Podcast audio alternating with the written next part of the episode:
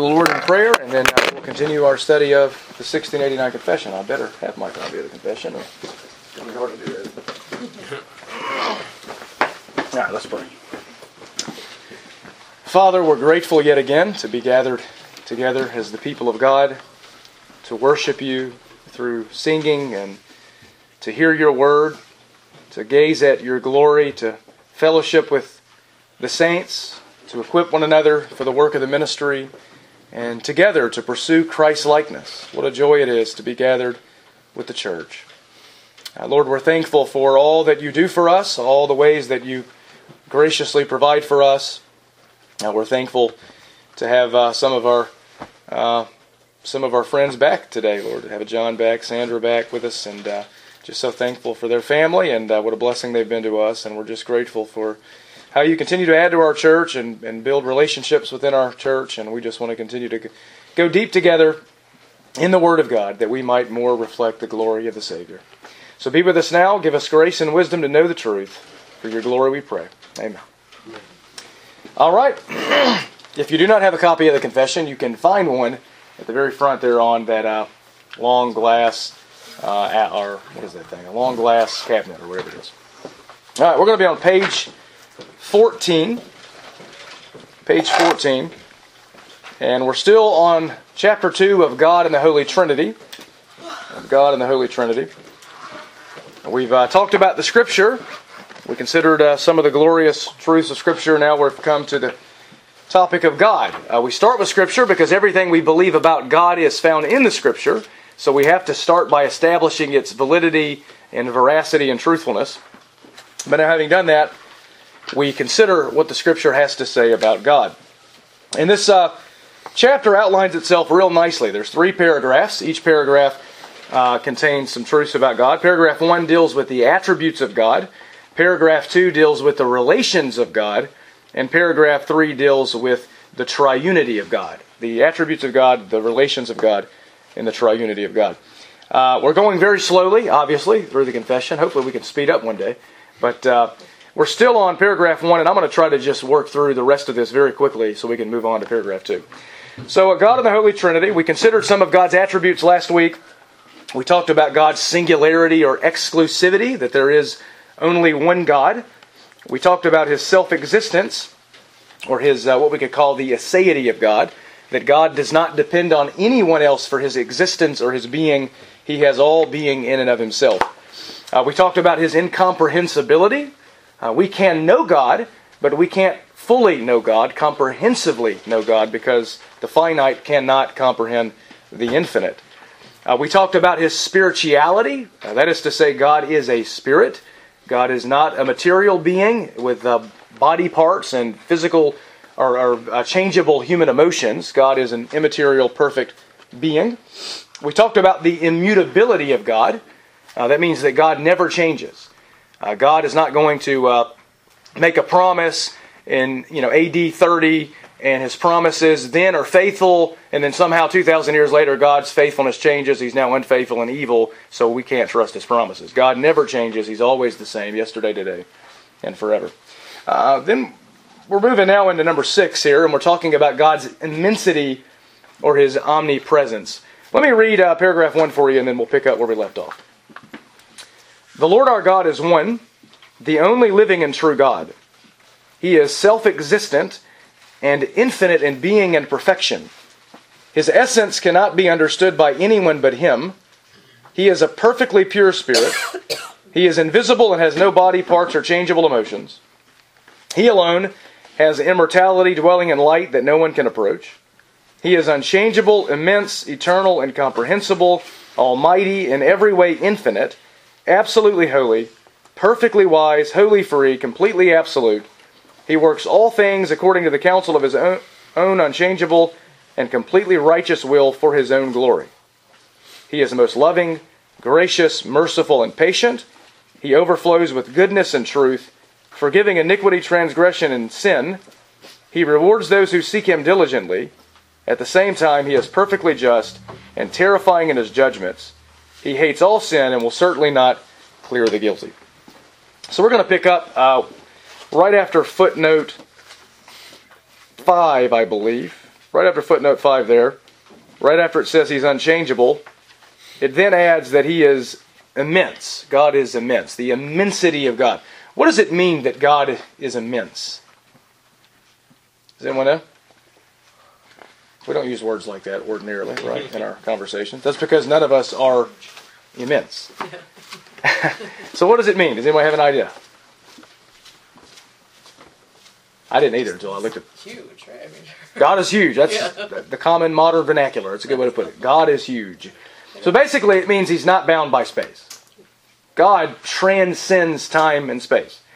God is not only omnipresent, not only does He exist everywhere in the universe at the same time, but He even transcends the universe so that He exists outside of it. And this has to be the case because who created the universe? God. God. If he created the universe, he had to exist outside of it because he pre existed it. So God not only exists everywhere in the universe, but even outside of the universe. There are several passages that uh, speak about that. I don't have to, we're not going to look at them uh, really in detail, but basically Scripture says over and over again that, you know, he, the highest heaven cannot contain him. Nothing can contain God. God dwells outside space and time. And I think all of God's attributes, by the way, have a practical uh, implication. Um, what, what are some practical implications of God's omnipresence? If God is everywhere, what does that mean for people like us? What would it mean for an unbeliever who's living in sin? there's no hiding. No hiding from God, right? He's everywhere. He sees you everywhere you go. What does it mean for believers? Is it a comfort for believers? Yeah, because. Would you say, John? I said I'd say so, yeah. Ab- Absolutely. Why? Why is it comforting that we know God is everywhere? It's nice to know that He guides you in your life. He's always with you. Amen. You know. So God is with John in Oklahoma. He'll be with John in Texas. He's with Sandra in Rochester. And he's with us today, right? And he's with us when we go home. He's with us in our suffering. He's with us in our good times. God is always with his people, right? And he can be that because he's immense. All right, now uh, some more attributes to consider the eternality of God. Again, right after footnote 5, he's unchangeable, immense, eternal. Eternal. That's a pretty simple one, right? Uh, not only does God exist outside of space, but he exists outside of time. He's existed forever. Uh, Psalm 90, verse 2, written by Moses, Moses says, From everlasting to everlasting you are God. Before you even brought the mountains forth, you are God. God has existed from all of eternity. Uh, then the next one we can consider is the omnipotence of God. Uh, after saying eternal, he adds incomprehensible. We've talked about that. But then almighty. Almighty. God's almighty. God's all powerful. God can do all things. Then he speaks of the holiness of God. He says, uh, Almighty in every way, infinite, absolutely holy. Absolutely holy. God is holy. We've talked about that word before. No need to rehash all of that. It's set apart. God is set apart from sin, set apart to righteousness. He always does what is good. And then, after holiness, we see sovereignty. This is kind of where I want to camp out just for a minute. It says, uh, right after footnote 9 there, you see the little 9, just to kind of help you catch up. In every way, infinite, absolutely holy, perfectly wise. Now, watch this wholly free, completely absolute. So, God is wholly free. In, a, in one sense, there's really only one being in the universe who has complete free will. Who's that? God. Right? God can do anything He wants. I can't fly off this building if I, no matter how strong my will is to do so, because I'm bound by my nature, I'm bound by my creaturehood, I'm bound by God's sovereignty and providence. But God can do whatever He wants within, obviously, His own nature. God is the ultimate free being. So God is wholly free and completely absolute. He works all things according to the counsel of his own unchangeable and completely righteous will for his own glory. That is a loaded statement right there. God works all things, not some things, but all things to complete and fulfill his perfectly righteous will and glory. So when we talk about the will of God, I'm not sure if I've mentioned this in a long time. When we talk about the will of God, there really are two aspects that theologians identify of the will of God. There is God's will of decree, and then there's God's preceptive will, his moral will. Okay? So, in one sense, God decrees everything. In that sense, everything that happens is happening according to God's will. Right? Let's let's take the cross. Was it evil when the Romans and the Jews killed Jesus? Was that evil? Yes, but the Bible says that was according to God's predetermined plan. God determined that. God decreed that. So, in one sense, everything that happens is according to God's will. But in another sense, everything that happens isn't according to God's will. For instance, is it God's will for you to lie? No, right? If you lie, God decreed that. God decreed that in time He would permit you to say that lie. But it's not consistent with God's preceptive, His moral will. So is it God's will uh, for the Romans and the Jews to kill Jesus? Yes and no. Yes, it's according to His decretive will. No, not according to His preceptive and moral will. And so when we talk about God's decretive will, that's what the scripture is talking about here, that everything that happens in the universe is according to God's will. Let me take you to a passage that uh, I think states this pretty clearly. Isaiah chapter 46.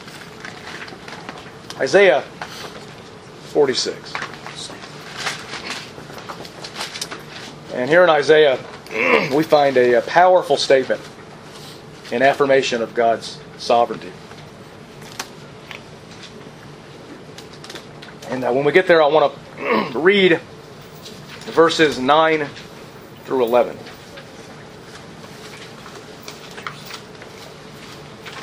Isaiah 46, verses 9 through 11. I, the Lord says through Isaiah, Remember the former things long past, for I am God and there is no other. I am God and there is no one like me declaring the end from the beginning, and from ancient times things which have not been done, saying, My purpose will be established, and I will accomplish all my good pleasure.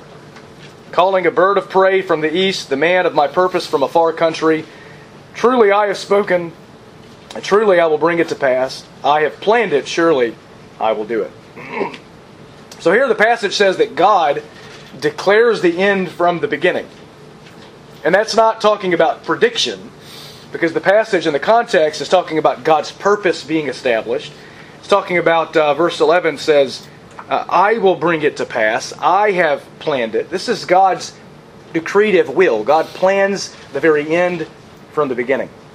And in the context, it's God raising up a king to be an instrument of judgment upon Israel. God is sovereign over that. God decreed that. God, it's not like it was an accident that these pagan rulers came to reign and, and ruled over Israel.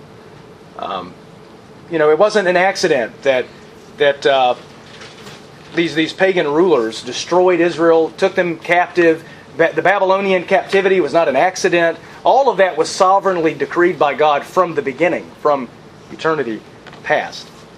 And the same is true with every trial that you endure as a Christian. Every time you suffer as a Christian, God decreed that from the beginning, and it's for your good. So that's a comfort for us, right? God's sovereignty is a comfort to God's people because we know that He means it for good.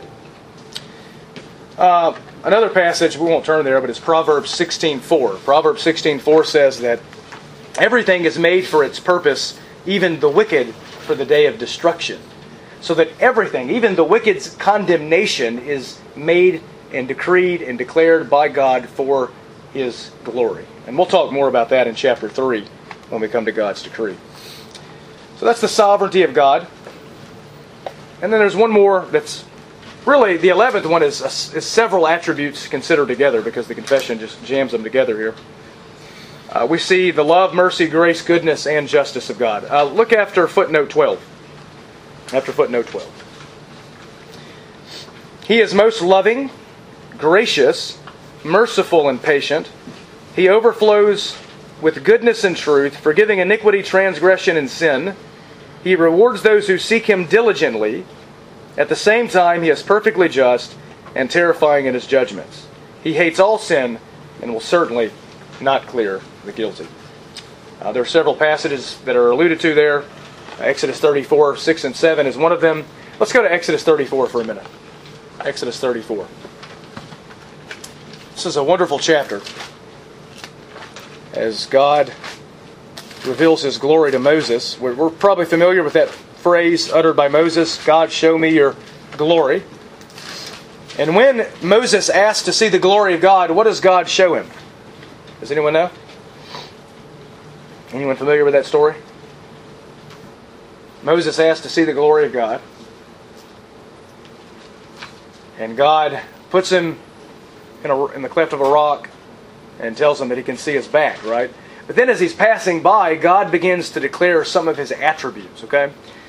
So when we talk about the glory of God, again, theologians have identified two elements or two aspects of that glory. There is the glory of God that we call his intrinsic glory. His intrinsic glory. That's the glory of God that is true of God in and of himself. Okay? That's the perfection of his nature. All of God's attributes together make up his glory. So the glory of God is who he is, his perfection. But then when we talk about God's glory, we could also be talking about his ascribed glory. That's the glory we give to God. That's praise, okay? In the context in Exodus 34, it's talking about his intrinsic glory. So Moses wants to see who God is, and so as God comes by him, he tells him who he is. Exodus 34, look at verse verse 6. Then the Lord passed by in front of him and proclaimed, The Lord, the Lord God, compassionate and gracious, slow to anger and abounding in loving kindness and truth, who keeps loving kindness for thousands, who forgives iniquity, transgression, and sin, yet he will by no means leave the guilty unpunished, visiting the iniquity of fathers on the children and on the grandchildren to the third and fourth generations. And then notice Moses' response. Moses made haste to bow low to the earth and worship. That's a good response, isn't it? We see God's glory even now in this text. God is telling us who He is. God is revealing His glory to us in the Scripture. And just like Moses, we should respond in worship. Worship. So God is a loving God. He's a kind God. He's a gracious God. But He's also a righteous and just God who will by no means leave the guilty unpunished.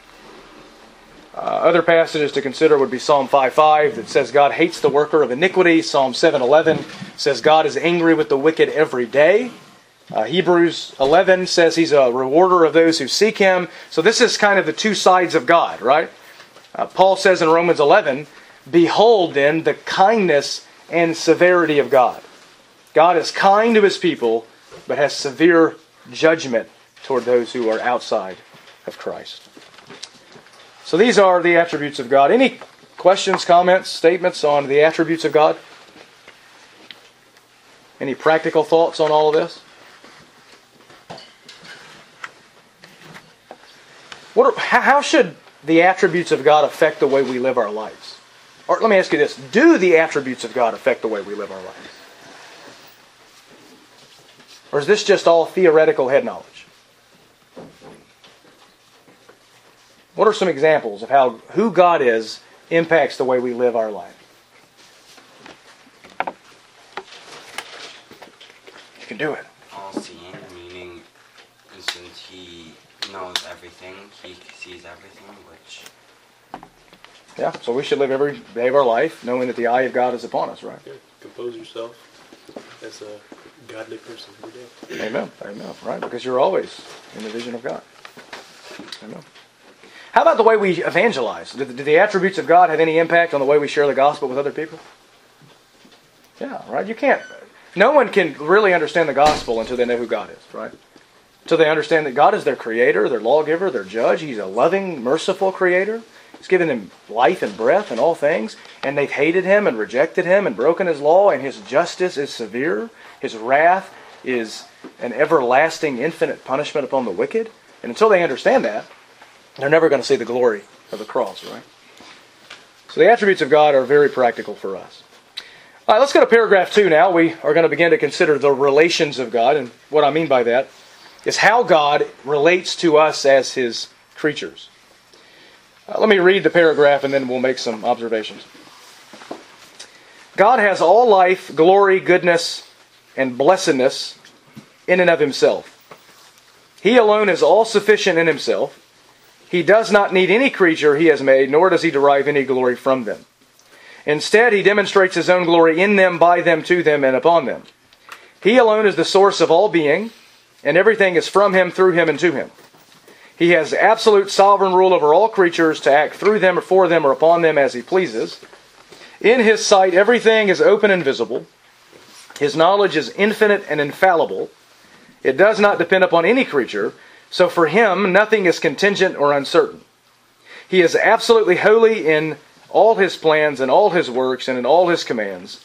Angels and human beings owe to him all the worship, service, or obedience that creatures owe to the Creator and whatever else he is pleased to require of them. Um, what are some thoughts that come to your mind as we read through that paragraph about God? Anything you think about?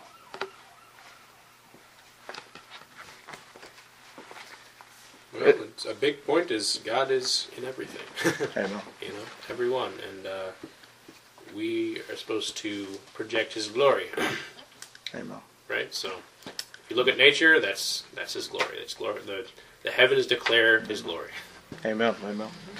So God's in everything. His glory is revealed everywhere. And we're to, we're to observe that, aren't we? We should be conscious of that. When you're driving to work in the snow, you should look and say, not say, man, that dirty, stinking snow is getting on my nerves. We should look and say, that's the glory of God. He made that. Glorious Right? snow. Amen. Amen. And I'm starting to learn that. As I live in. You don't want to go back down to the sea? No, I'm fine. I'm fine right here. So let me, let me make a few statements that I think the confession uh, implicitly makes here. First of all, God does not need us. God does not need us. That's pretty obvious, right? Look at the first line of the paragraph.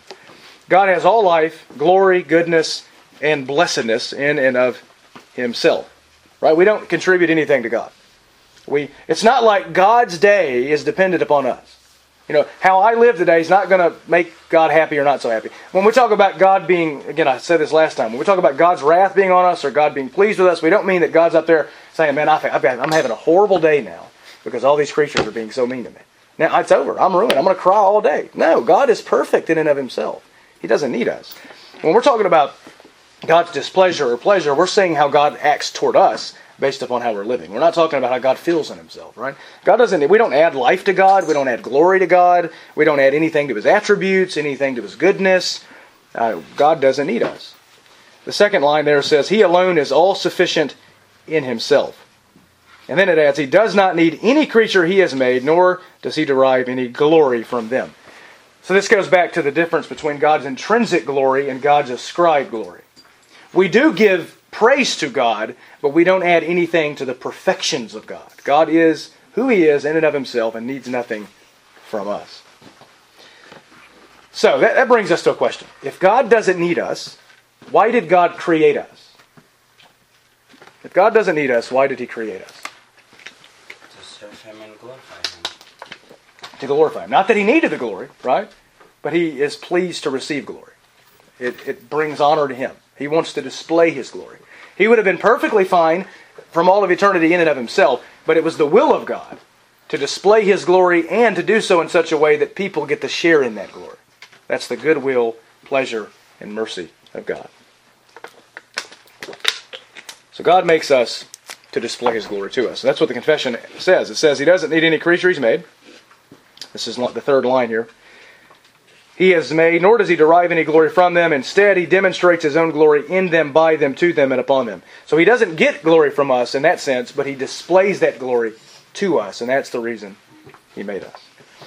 And this is a, a theocentric or a God centered perspective on the Bible and the world and life. Uh, one theologian said, The world is the theater of God. The world was made to display God's glory. We're secondary to the story. The gospel's not ultimately about us. The Bible's not ultimately about us. The creation of the universe is not ultimately about us. It's about the majesty and the glory and the honor of God. But in His grace, we get to share in that. But it's ultimately about God. Does that sound like most uh, modern Christian views today? Most mainstream preachers today on television and radio? No, right? It's all about how you can have your best life and you can have money. But see, the problem is when we gear our ministry and our preaching and our teaching and our service toward people, we don't even have anything to offer them but false hope and false security. If, if what you're hearing is that every day's a Friday, you're going to go out and realize every day's a Monday, right? it stinks. I, you know, my car breaks down, my tires go flat, you know, my, my family members are sick and they're dying, I'm getting sick. It's, it's what happens. But if you're hearing the truth that in the midst of your suffering, because of who God is, you can have joy. Because of who God is, you can have contentment. Then that offers you real hope. It's not about me, it's about God. When you hear that your ultimate hope is not to, to be delivered from some trial now, now, but to be delivered from hell and judgment to come in Christ because of God's grace and mercy and for His glory, then we have real hope. It's all about God. And so a God centered approach is the biblical approach, the only legitimate approach, and the only approach that's going to bring true and lasting joy and contentment to the people of God. So God demonstrates His glory to them. This is uh, one, two, three, four, about five lines down. The next sentence says, He alone is the source of all being, and everything is from Him, through Him, and to Him. So now what we could say is not only not only do does God not need us, but number two, we need Him. We need Him. He is the source of all being, and everything is from Him, through Him, and to Him. Without Him, there would be no us, right? Sometimes people say, Where's the evidence for God's existence? Your evidence for God's, your whole being, your whole life, the, your whole existence screams for the God that you know because He's the source of all being. So we need God. Now, a third statement we can make is that uh, not only do we need God, but also, thirdly, God rules over us. God rules over us. He has absolute sovereign rule over all His creatures to act through them, for them, or upon them as He pleases. So God rules over us. He's the King over us. All of our the affairs of our life are in His hands. The Scripture says often that our times are in His hands. He's appointed the times of our habitation and our and our existences. Uh, we live and move and have our being in God. All of our existence is in the sovereign hands of God. Another thing we could say here from the confession is that uh, not only do we need God, and not only does God rule over us, but God sees everything about us. And that's obvious. We talked about that. But he goes on and says, goes on and says, uh, in, in his sight everything is open invisible. His knowledge is infinite and infallible, and it does not depend upon any creature, so for him nothing is contingent or uncertain. Basically, what that's saying is God knows everything, and He doesn't know everything because you and I told Him everything. He knows everything because He's God. He decreed it all. He knows it all. He's omniscient. He knows everything because of who He is.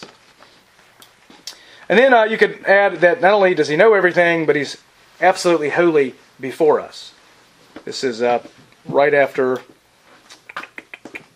right before footnote 20, after, right after footnote 24 says he is absolutely holy in all his plans, in all his works, in all his commands. That means that anything God tells us to do, we can trust that it's good, right? Anything. It's often easy for us to think about God's law as kind of a, a rain on our parade, right? We think, man, you know, why can't I go out and get drunk with my friends? You know, why can't I why can't I have this adulterous affair? What's what's wrong with that? I mean, it's not really going to hurt anybody, you know, in the long run, right?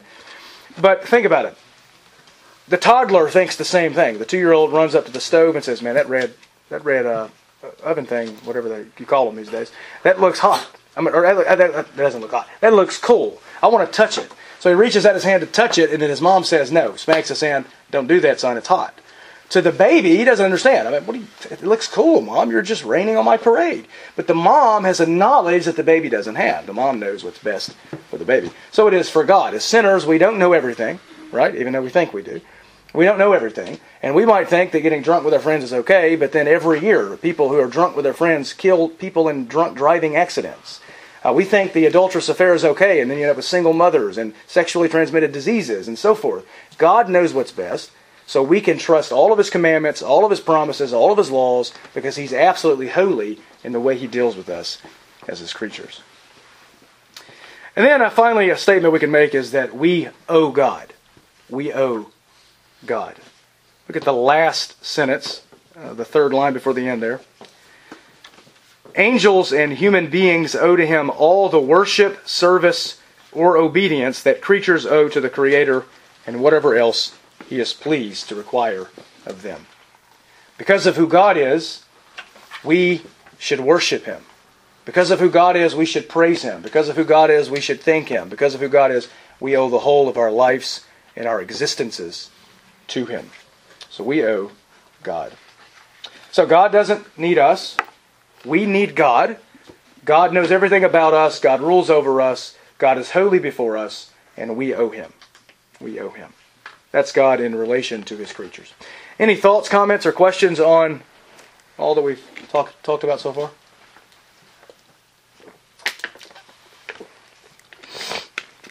You guys have got it right. I mean, this isn't a hard subject. This isn't an infinite subject, is it? You got to see us in discipleship trying to get through the attributes of God. It takes like four weeks, and we just scratch the surface. All right, now paragraph three. We're not going to get through this whole thing today, but uh, we're going to start to consider the triunity of God. So the confession begins with the attributes of God in general. Uh, then it moves on to how God relates to creatures. But then it moves on to the triunity of God in particular to speak about uh, the fact that God exists, not as one person, but as we know as three. Let's read paragraph three. This divine and infinite being consists of three real persons the Father, the Word or Son, and the Holy Spirit. These three have the same substance, power, and eternity, each having the whole divine essence without this essence being divided. The Father is not derived from anyone, neither begotten nor proceeding. The Son is eternally begotten of the Father. The Holy Spirit proceeds from the Father and the Son. All three are in infinite and without beginning and are therefore only one God, who is not to be divided in nature and being. Yet these three are distinguished by several distinctive characteristics and personal relations. This truth of the Trinity is the foundation of all of our fellowship with God and of our comforting dependence on Him. And uh, we'll, look at some of those specific statements probably next week. But basically, what I want to do is, uh, for us to understand the Trinity, is I want to walk you through some of you know, the foundational truths that make up the Trinity. And then I want to point out three heretical understandings of God that I think gives us a clearer understanding of what the Trinity is. And here's why I want to do that. It's, it's difficult to describe the Trinity in a positive way. It's actually easier to describe the Trinity by saying what it's not. Because, you know, often we give illustrations of the Trinity, and here's one that I find most helpful, but it's not perfect.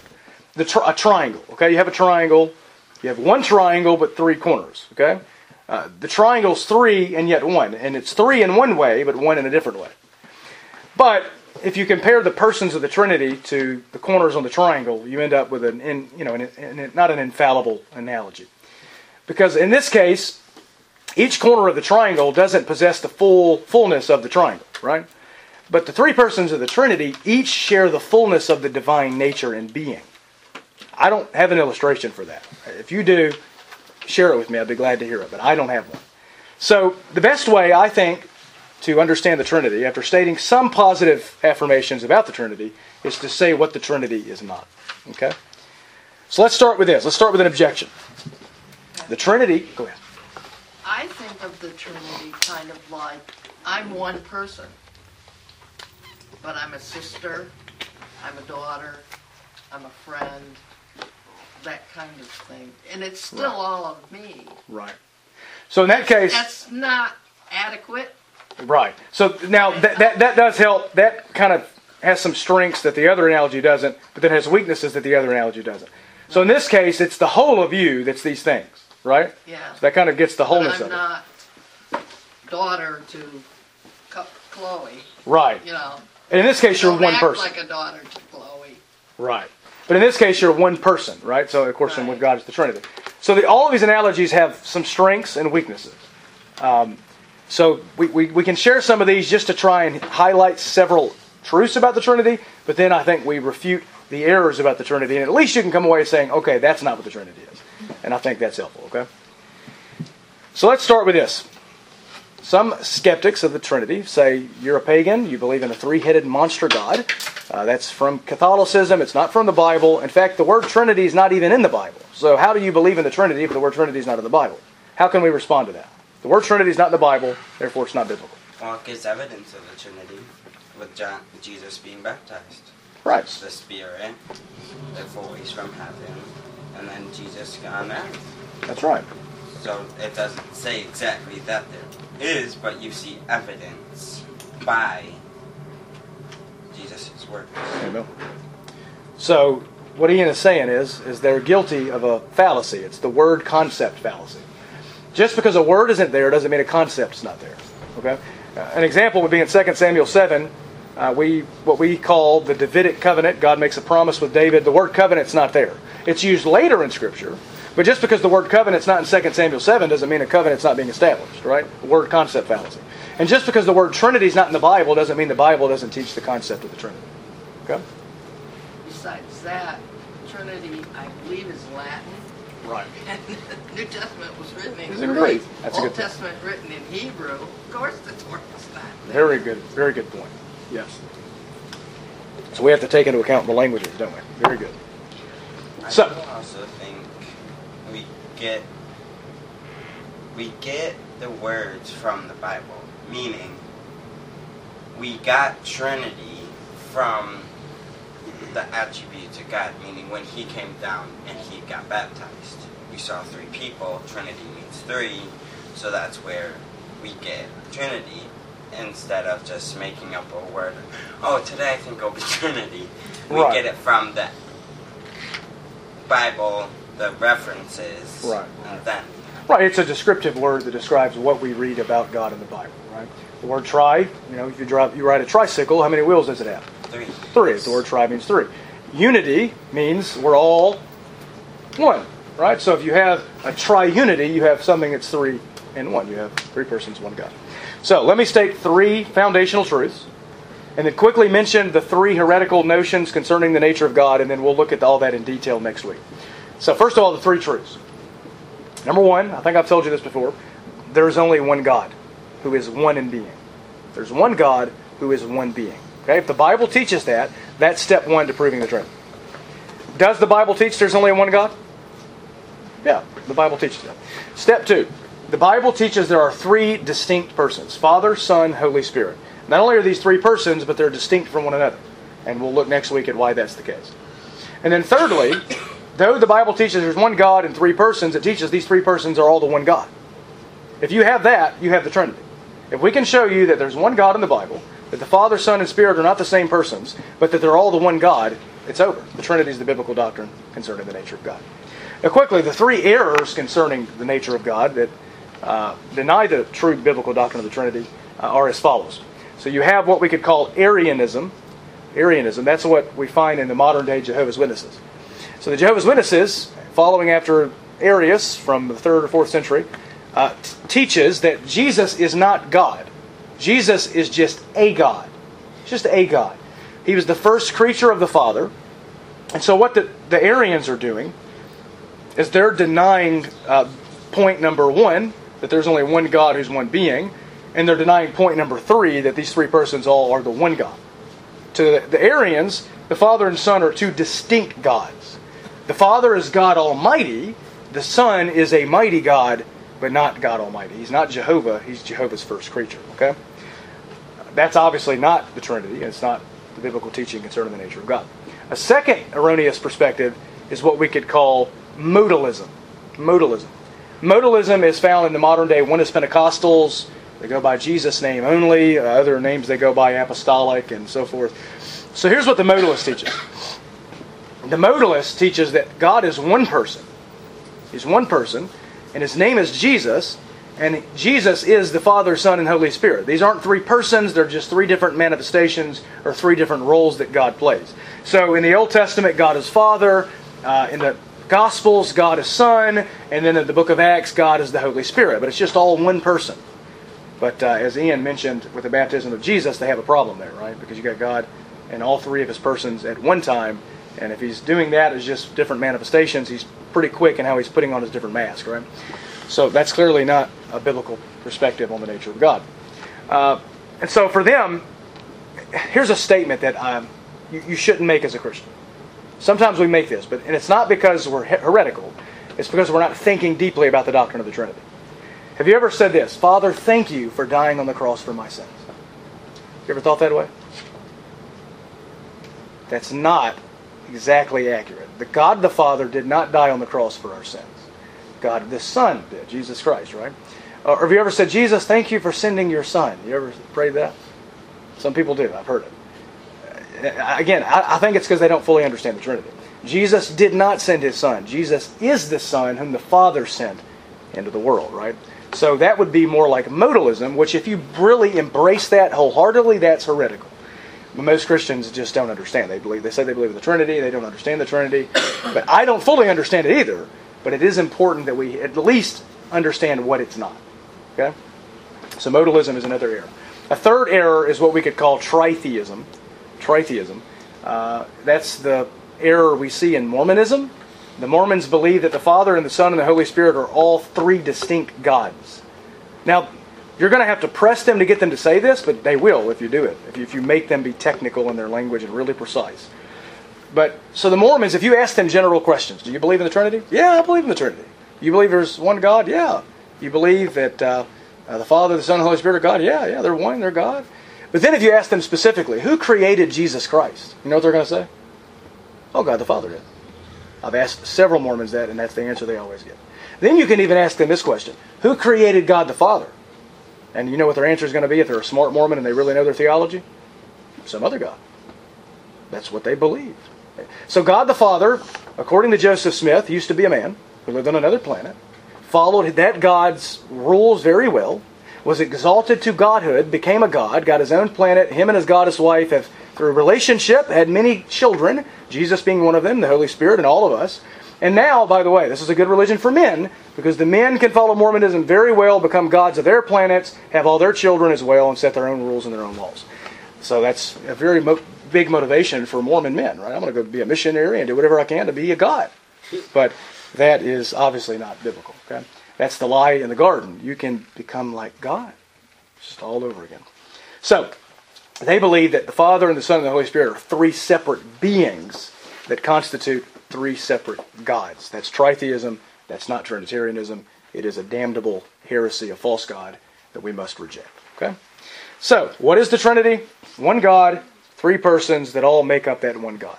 What the Trinity is not, it's not Arianism. Jesus is not a created God. It's not modalism. God's not one person in three roles. And it's not uh, tritheism. God's not three separate gods, three separate beings. Okay? So, any thoughts, comments, or questions on that?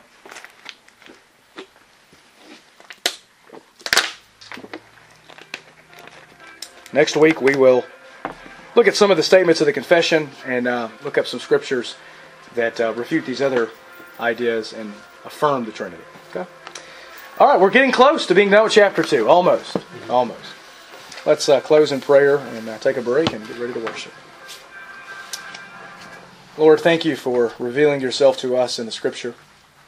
Thank you for faithful men throughout history who have crafted and put together confessions and creeds and statements of faith that help us to understand theologically what the Scripture teaches and uh, stimulate thought on what the Bible teaches theologically. It gets us into the Word of God and helps us to think clearly about these truths and realities.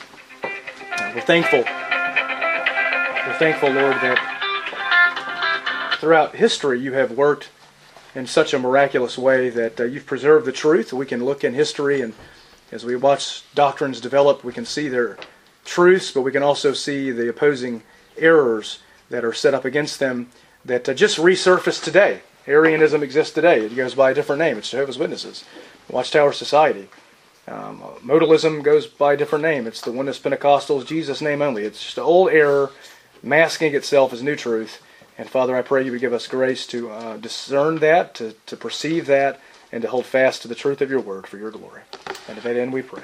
Amen.